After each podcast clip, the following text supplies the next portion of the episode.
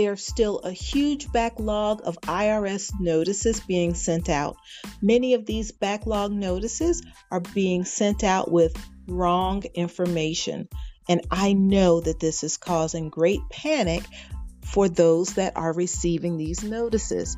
But if you simply think because there is an administrative backlog and a lot of the notices are incorrect, that the IRS won't come hunting for ways to recapture lost revenue, think again. The IRS will wield its power whenever and however they can, but there are limitations to that power. Here are four limitations the IRS have when it comes to collecting tax debt. I'm Deltrice Hart Anderson, keeping the IRS out of the pocketbooks, wallets, and bank accounts of taxpayers. So, I want to talk about today those four limitations the IRS have when it comes to collecting tax debt. Limitation number one the IRS must consider settling your debt. That's right.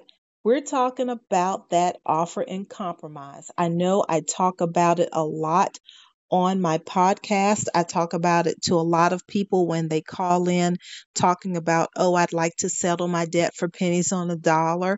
I hate the term pennies on the dollar, but that's a, the way a lot of people recognize it but that offer in compromise. And yes, the IRS, they are indeed authorized to settle tax debt for less than what a taxpayer owe.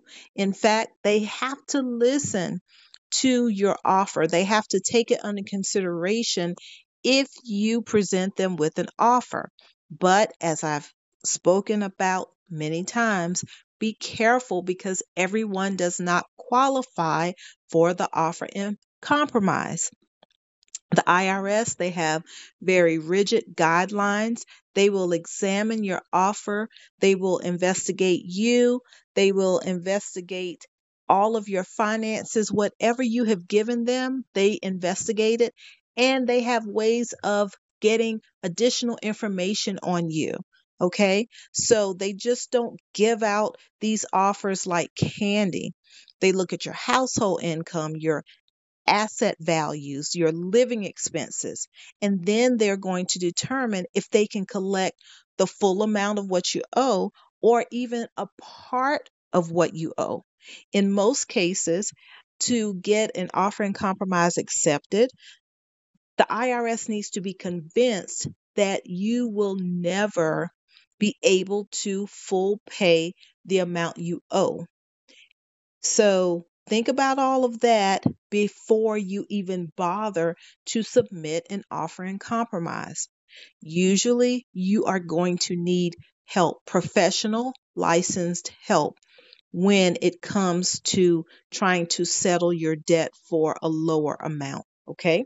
So just keep that in mind they must consider your debt, but settling the debt, but they do not have to accept it. Limitation number two the IRS must give you notice before a levy and give you the right to an appeal. So, what does that look like? They have to send you a letter before they can take your property. And property could be a home, it could be a vehicle, it could be your paycheck, it could be a bank account. So, any type of assets. But before they do that, before that process starts, they have to give you notice. They have to give you 30 days notice. So you would get a letter, and this letter is called a final notice of intent to levy. After you get that letter, the tax law gives you 30 days to file an appeal.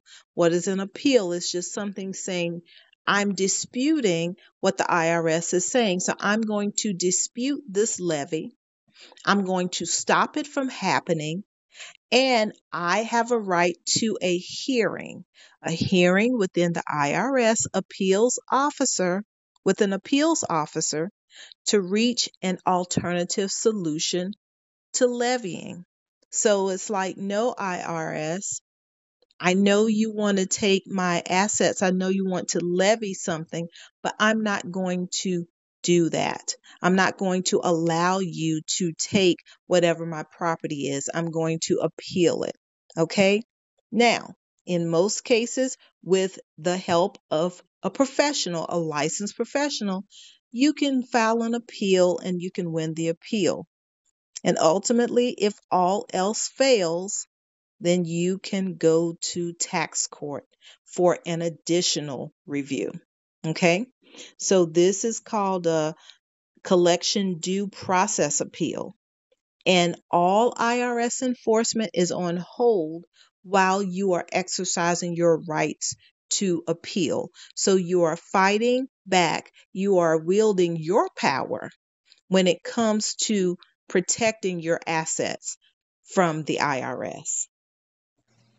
Number three, the IRS can only levy or seize property when it results in financial recovery. Okay, this is also known as the no equity rule. So, in other words, the IRS can only seize your assets or seize your property if it results in a payment to them.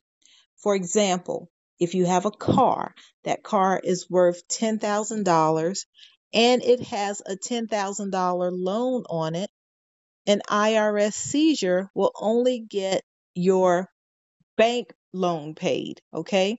So there would be nothing left for the IRS as there is no equity in it for the IRS. Because of that, they legally cannot seize it. The same is true for your home. The no equity law eliminates pretty much the vast majority of IRS seizures. If they can't get money out of it, then they are not going to seize it because the IRS is trying to collect money. They're not trying to create a bill for themselves. So if you owe 10,000 on a vehicle that's worth 10,000 and there's no money for the IRS to get, then they are not going to seize your property. Lastly, number four, the IRS only has 10 years to collect on unpaid debt. That's right. After 10 years, the IRS must, by law, put a credit on your account for the amount that cannot be collected and move your account balance to goose egg, zero, nada, paid in full. Okay? The time to collect begins when the IRS first puts a balance due on its books and it ends 10 years later. This is known as the IRS collection statute expiration date. Okay? By law, owing the IRS is not a forever deal. It is a 10 year deal. Now, there are things that you can do to extend that 10 year time frame. But in most cases, the IRS has that 10 years to collect and that's it. And then, of course, with our help or the help of a licensed professional, that 10 years can be much less.